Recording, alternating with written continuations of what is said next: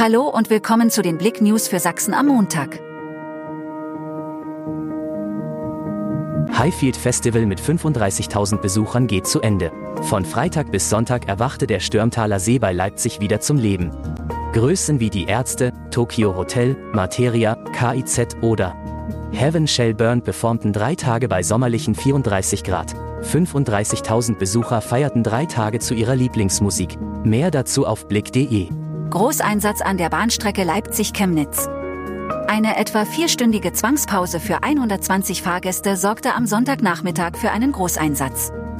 Laut einem Sprecher der Bundespolizei war ein Zug der Mitteldeutschen Regionalbahn aufgrund einer defekten Lok gegen 13.30 Uhr nördlich von Bad Lausig liegen geblieben. Die freiwilligen Feuerwehren aus Bad Lausig und der Rettungsdienst wurden gegen 15.25 Uhr an die Bahnstrecke Leipzig-Chemnitz alarmiert, weil mehrere Fahrgäste bei den sommerlichen Temperaturen um die 30 Grad Grad dehydriert waren. Tonnenweise brennende Akkus bei Brand in Offenbach. Ein Großbrand in einer Recyclingfirma unter anderem für Batterien in Offenbach hat die Feuerwehr in der Nacht in Atem gehalten.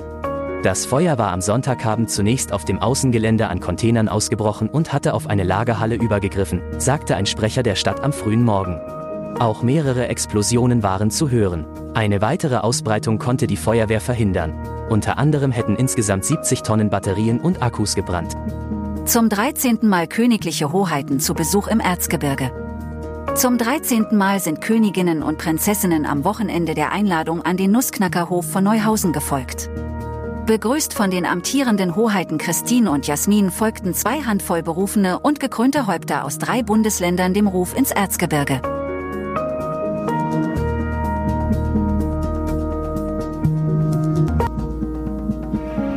Danke fürs Zuhören. Mehr Themen auf blick.de